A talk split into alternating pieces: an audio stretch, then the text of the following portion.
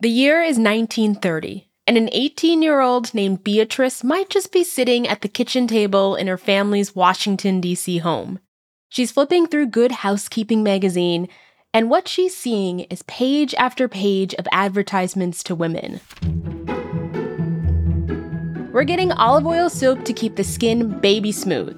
We have deodorant. We've got makeup and toothpaste and anything else that will keep a woman looking and smelling ladylike. But most risque of all, we've got Kotex, the OG disposable sanitary pad. Now, Beatrice is a junior in high school at this point, and she's been seeing pad advertisements since before she hit puberty. And these companies are talking a big game. Like, listen to this copy from a Kotex ad hazards, risks, embarrassment, even humiliation, endangered health. How many difficulties are spared the modern woman since Kotex was invented?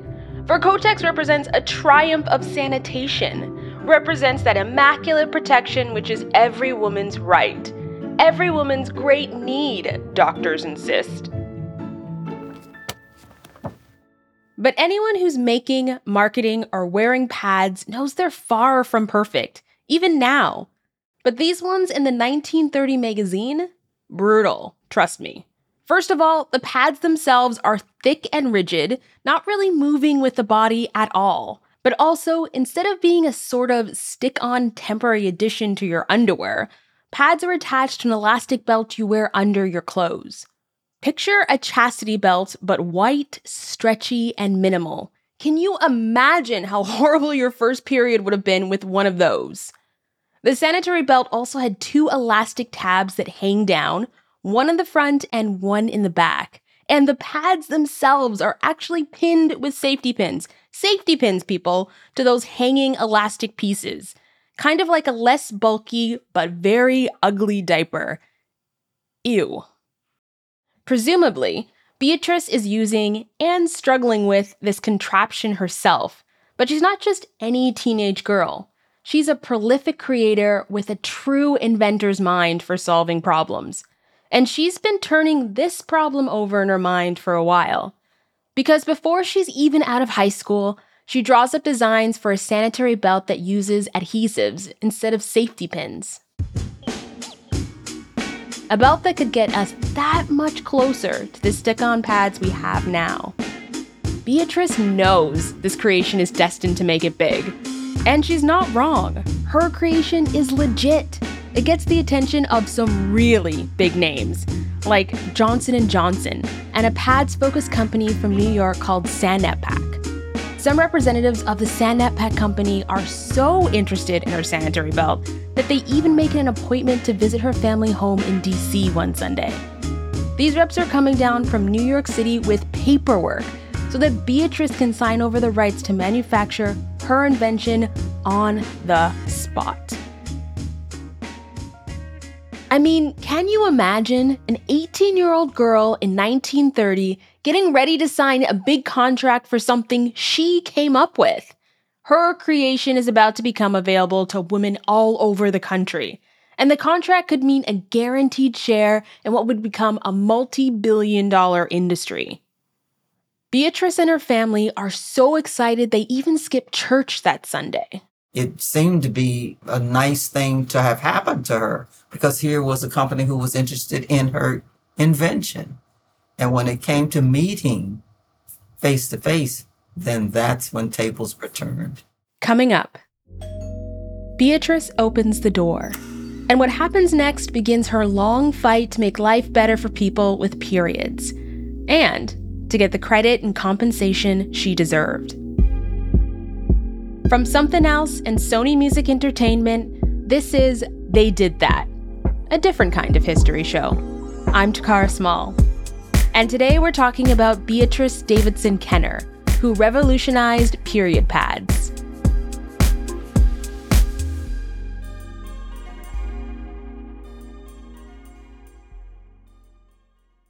Another day is here, and you're ready for it. What to wear? Check. Breakfast, lunch, and dinner? Check. Planning for what's next and how to save for it? That's where Bank of America can help. For your financial to dos, Bank of America has experts ready to help get you closer to your goals. Get started at one of our local financial centers or 24-7 in our mobile banking app. Find a location near you at bankofamerica.com slash talk to us. What would you like the power to do? Mobile banking requires downloading the app and is only available for select devices. Message and data rates may apply. Bank of America and a member FDIC. Anyone who knew Beatrice probably knew how focused she could be on her inventions. She was very, very determined to succeed. She just had a confidence in herself, which is wonderful. This is Dr. Patricia Sluby, the author of The Inventive Spirit of African Americans. Dr. Sluby has done a lot of research on African American inventors, including Beatrice, and she even knew Beatrice personally. They became friends as adults, at church, and of course, they started talking about inventions and patents. Now, patents are at the heart of invention and innovation. They're the legal documents that give inventors the exclusive rights to use and sell their inventions. Dr. Sluby used to work for the US Patent and Trademark Office, so of course Beatrice was excited to have a friend who'd be game to talk about all her latest creations. She would have these ideas and uh, would call me up over the phone and say, Pat, I have this idea. She said, Oh, you have to help me. Their relationship quickly went beyond professional patent conversation into real friendship. She was a very loving person. She was a very generous person. She always wanted to have company, come see her, come visit her all the time. Beatrice loved to cook, and she would always throw these big dinner parties at her house. And she'd have this wonderful Thanksgiving dinner and great conversation.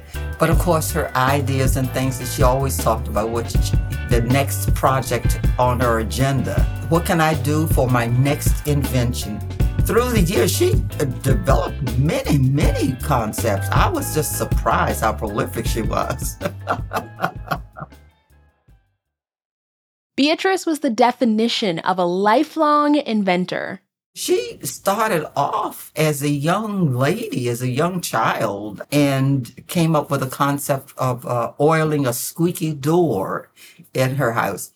The self oiling door hinge Dr. Sluby's talking about was Beatrice's first ever creation, and she came up with it at just six years old. This wasn't exactly surprising behavior, though. Beatrice Kenner was born Mary Beatrice Davidson, and the Davidson family was a family of inventors. Her sister Mildred invented a board game, and her father invented a few things, including a pants presser, which is kind of an old fashioned iron. He got a patent for the pants presser, and this is in 1914. So she came from a creative family, and they were all supportive of her, absolutely. Beatrice had gotten the inventive gene from her family. Like, of course she did. It was kind of like a superpower. I ask inventors, how did you conceive this idea? Well, that's what invention is all about. That's what the creative mind is all about. They perceive the question and work out the God given answer. That's what they do. And that's what Beatrice did. She literally couldn't help it. Remember those sanitary belts that had pads in place? Well, as a teenager, Beatrice became fixated on them. They were pretty new on the market. At least, this was the first time they'd become accessible to most women.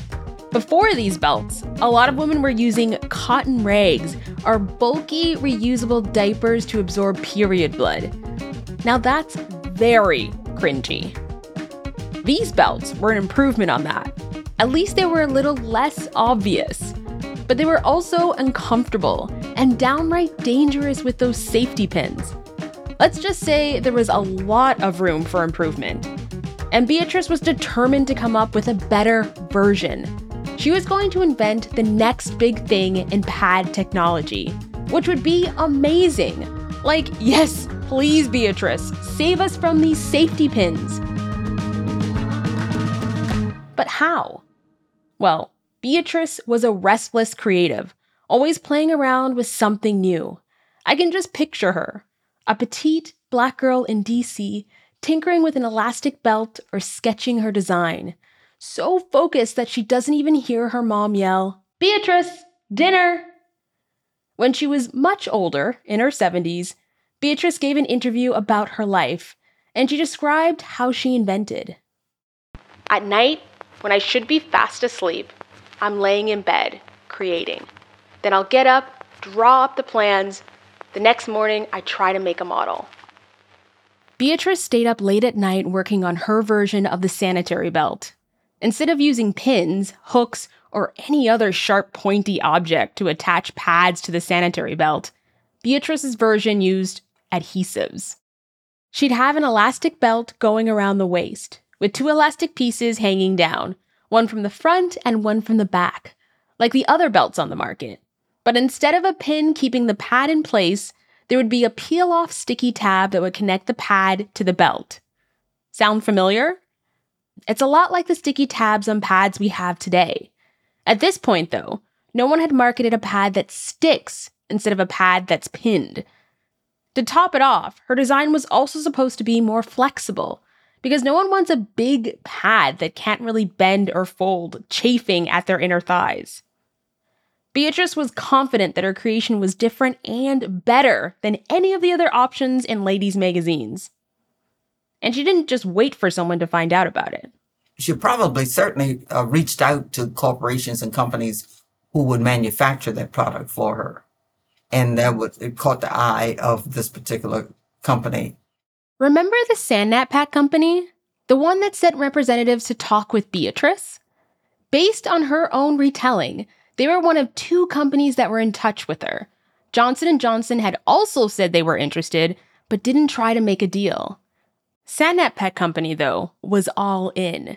They were ready to sign a contract with Beatrice to manufacture her version of the sanitary belt. And remember, Beatrice was so excited for the reps to come all the way from New York City to her home in DC. She had probably been in touch with them via phone and mail but this would be the first time they would meet in person. The Sonn-Nap-Pack guys were coming to her family home to seal the deal. In my mind, I had built, I don't know, how many castles or how many cars I had bought.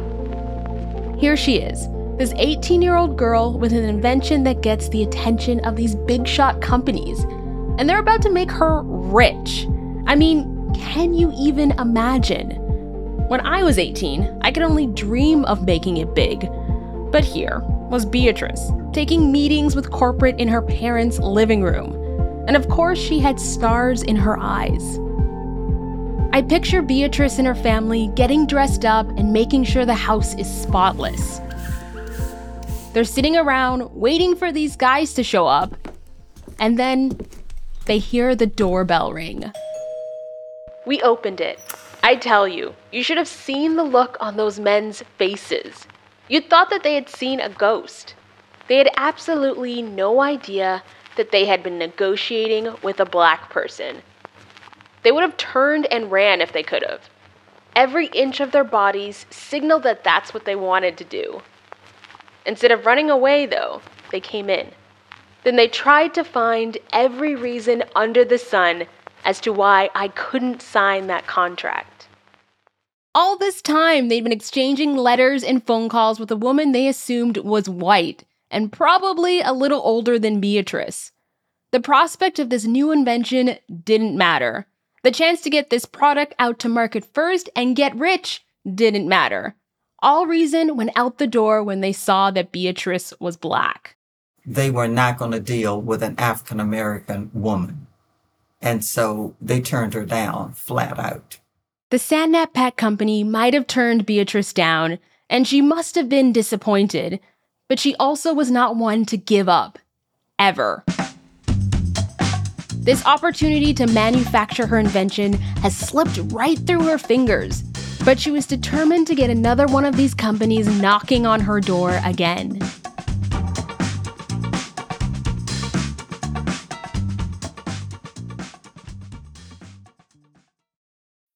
When you need mealtime inspiration, it's worth shopping Kroger, where you'll find over 30,000 mouthwatering choices that excite your inner foodie. And no matter what tasty choice you make, you'll enjoy our everyday low prices, plus extra ways to save, like digital coupons worth over $600 each week. You can also save up to $1 off per gallon at the pump with fuel points. More savings and more inspiring flavors make shopping Kroger worth it every time. Kroger, fresh for everyone. Fuel restrictions apply. Do you ever wonder how celebrities order food? Like, is Sarah Paulson a Diet Coke or a regular Coke girlie? Some peasant Coke? No. Or how does Sofia Vergara order a pizza? No, no, no tomatoes. I cannot eat tomatoes. Tomatoes? Yes. Are you cool mushrooms? Not really. If these are the details you need, and I know you do, I have the podcast for you. I'm Jesse Tyler Ferguson, and on my podcast, Dinners on Me, I take some notable friends of mine out to dinners in Los Angeles and New York City. Listen wherever you get your podcasts. That thing was delicious. Picture yourself in Beatrice's situation. You're just 18, and you've invented a way to make periods less awful with your updated, pain free sanitary belt. It's good, it works. It'll probably bring in a ton of money. Amazing! Some white guys from a big company are all about working with you until they find out you're black. And then they just back out. So you're hurt, or maybe just angry. But you can't give up because they also know the details of your invention. What's to keep them from using it? You've got to make sure that if they do, you can show up to a court somewhere and say, hey, I thought of that first. They took my idea. That's what a patent is for. If you don't know, a patent is an official document that basically says, hey everyone, we can confirm that so and so invented this thing. It works, and it's never been done before exactly like this. This invention is their intellectual property, so don't try and rip it off, or else. Signed, the United States government. A patent is intellectual property, and it works like any other kind of property. Yes, you can sell it, you can license it out, you can bequeath it, you can treat it just like any other real estate, any other personal item of yourself. And you can sell it and negotiate that way. It's an instrument for sale. For people of color in the US, getting a patent has been like a loophole to the American dream. Because when you apply for a patent, you don't have to disclose your race. It's one area where your work really can just speak for itself. And Beatrice knew that she needed a patent for her invention before she went into that meeting with the Sonn-Nap-Pack company. She's even talked about the precautionary tales she heard growing up. The light switch on the railroad track, red, amber, and green. My grandfather, Robert, invented that. It was stolen from him. He was demonstrating it for the railroad company, and three of the white men who worked for the company patented it before he could raise the money to do so himself. Based on her own accounts, Beatrice did file a patent application for her sanitary belt when she was in high school, before her meeting. But if you look her up in the patent system, that application doesn't exist. It's not totally clear what happened here. Dr. Sluby's theory is that even though Beatrice might have applied for a patent, she may not have actually gotten one. That's because it can take years for the US government to review an application, and maybe Beatrice didn't know how or didn't have the money to keep the application status open. It's costly, you know, to come up with these ideas because you have to do a prototype to see if it's working, it's workable. Um, it has to be in a format that when you file your patent application, it's not just in your head. You got it written down on paper. And of course, the cost to pursue it was prohibitive. So you have to have some seed money in order to pursue these ideas. Even if you get a patent approved, it costs a lot of money to actually make and sell the product. Without backing from a manufacturer, you might just be out of luck. And that's where Beatrice was when Sonn-Nap-Pack Company turned her down. Someone else might have given up at this point, but Beatrice was patient. She knew that this industry was only going to get bigger from here, and a company somewhere was going to want her invention again. So she just kept tinkering away at the belt while she saved up enough money to get a patent. She was going to make sure she'd get another chance to get her product in the hands of period having people everywhere. And next time would be it. Life kept on while Beatrice kept working on her invention. She tried college, Howard, by the way, but that became too expensive too. She needed a job with a capital J. She tried to get into nursing, but in a strange detail, she was half an inch too short to qualify. She worked in the Census Bureau and then the GAO during World War II. She got married and divorced. But as far as we know, nothing really shifted for Beatrice until she and her sister struck out on their own as florists. She was 38 at the time. She also married a man named James Jabbo Kenner. Her last husband was a former boxer. His name was Jabbo. He was pretty well known in the circles of, of boxing circles here in Washington, D.C. The 1950s were good to Beatrice. Her flower shop grew into a small chain, she volunteered regularly in her community, and she and Jabbo became foster and adoptive parents. It's kind of like an old timey version of Family Matters. This kind of comfortable life meant she could risk being a creative again. Beatrice was a wonder kind inventor who found her flourishing in her 40s, because it was at this point in her life that Beatrice was finally able to put together a patent application again. Over 20 years after the first meeting with a major manufacturer, Beatrice could finally afford to realize her inventive dreams. And this time, she was going to do it right.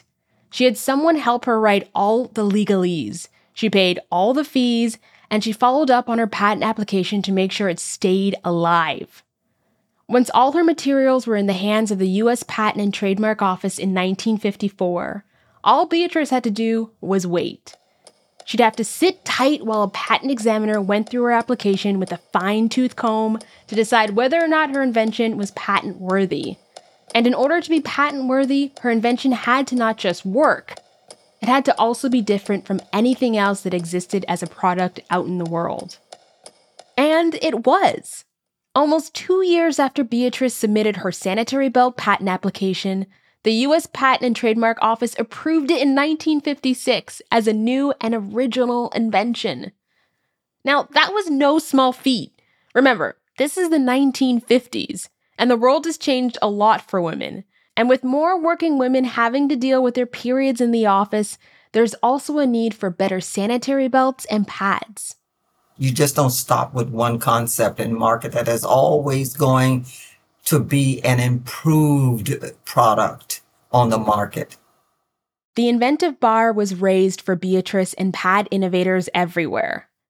But even with all the corporate minds working together on creating the most convenient period products, no one had thought of the same solution as Beatrice. No one had made a sanitary belt that relied on adhesives instead of pins. By this time, we had jet engines, the flu vaccine, and TVs in regular households, but people with periods were still poking themselves just trying to get through the day. Beatrice, though, she had come up with a solution to all that. And she didn't stop improving her invention. She filed another related patent in 1957. This was for a moisture proof pocket under the pad to prevent leakage. That one was also approved almost two years later in 1959. Beatrice was unstoppable she was 47, a wife, foster mother, florist, beloved community member, and now she was also a bona fide inventor. This is what she'd been working towards since she was 18. She wanted to have a patent to hold up and say, This invention is mine. And now, with the paperwork in hand, nothing could go wrong. Right? More on that after the break.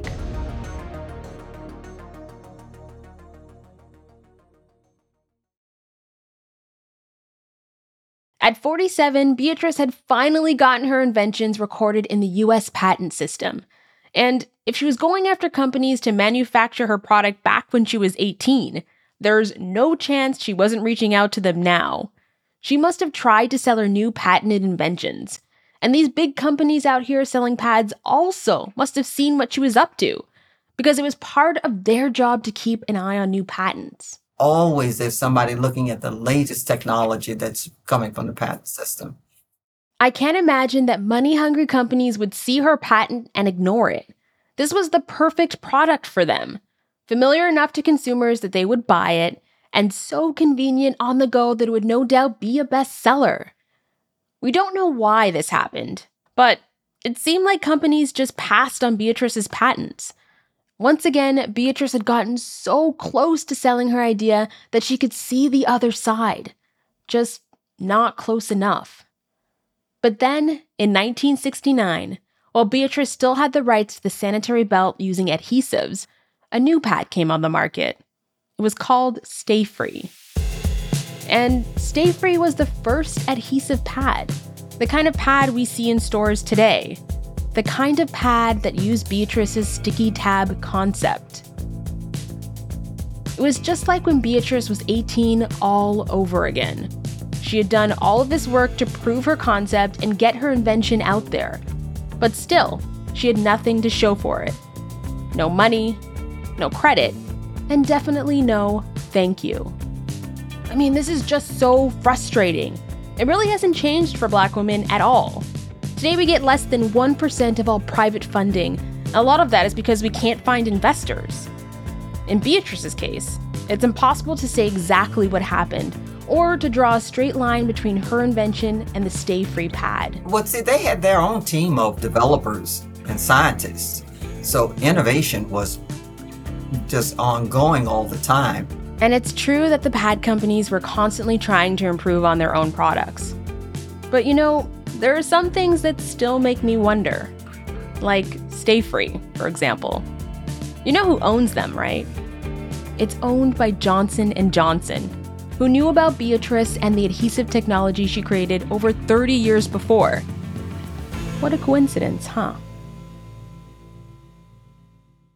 That would make a lot of people want to swear off inventing altogether. But that's not Beatrice. Here's what she had to say about herself. Although selling just one invention would bring joy to my heart, I invent because it's my talent.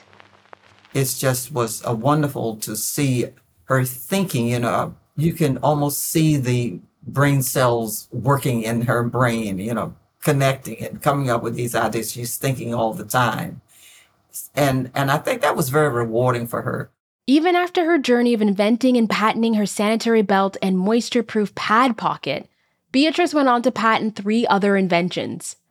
Beatrice invented a carrier attachment for walkers in 1976, probably inspired by her sister Mildred's MS diagnosis.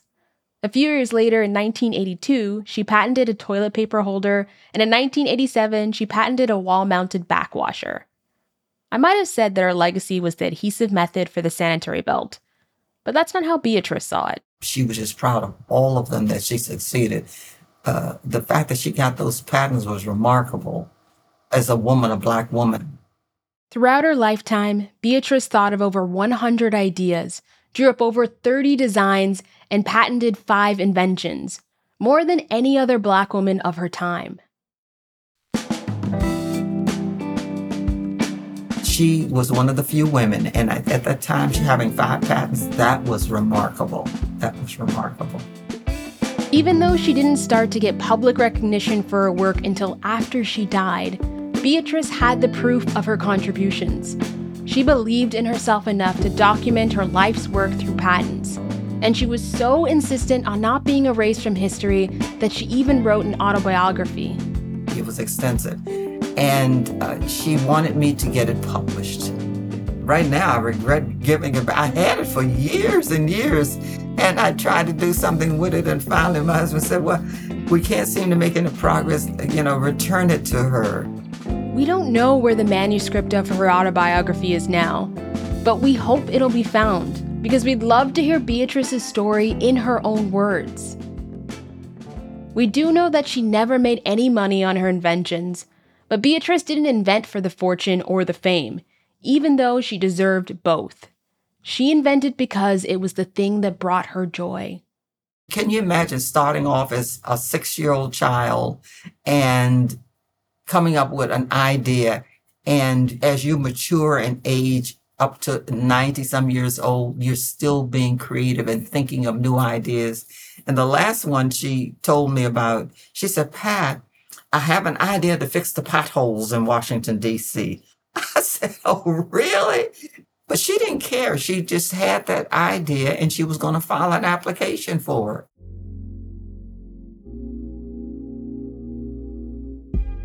Beatrice Kenner was inventing right up until she passed away on January 13th, 2006, in Washington, D.C. She might not have made any money from her invention or gotten the recognition from it being produced, but that doesn't change the fact that her patents exist and there's a record of it. She had an unbreakable spirit and the foresight to know that her inventions were important. We might never know for sure if her work was stolen, but we do know that she was the first to patent period products that stick on. Products that came just a decade before the pads millions of menstruating people use now. We want to hear from you about the next history we should correct. Know a good story? Share it with us at theydidthat at sonymusic.com. Next time on They Did That. Everybody was a little scared. Doing something like this means you're going to probably get beaten up for by the police because you're attacking an institution and you're doing something that has never been done before. They Did That is presented by me, Takara Small. This episode was written and produced by Ava Ahmedbegi. Our associate producers are Camilla Kashani, India Whitkin, and Serena Chow. This episode was edited by Tiara Darnell and Lizzie Jacobs. Executive producers are Lizzie Jacobs and Tom Koenig. Engineering and sound design by Rick Kwan. Our production coordinator is Lily Hambley. And our original theme song is by Cedric Wilson.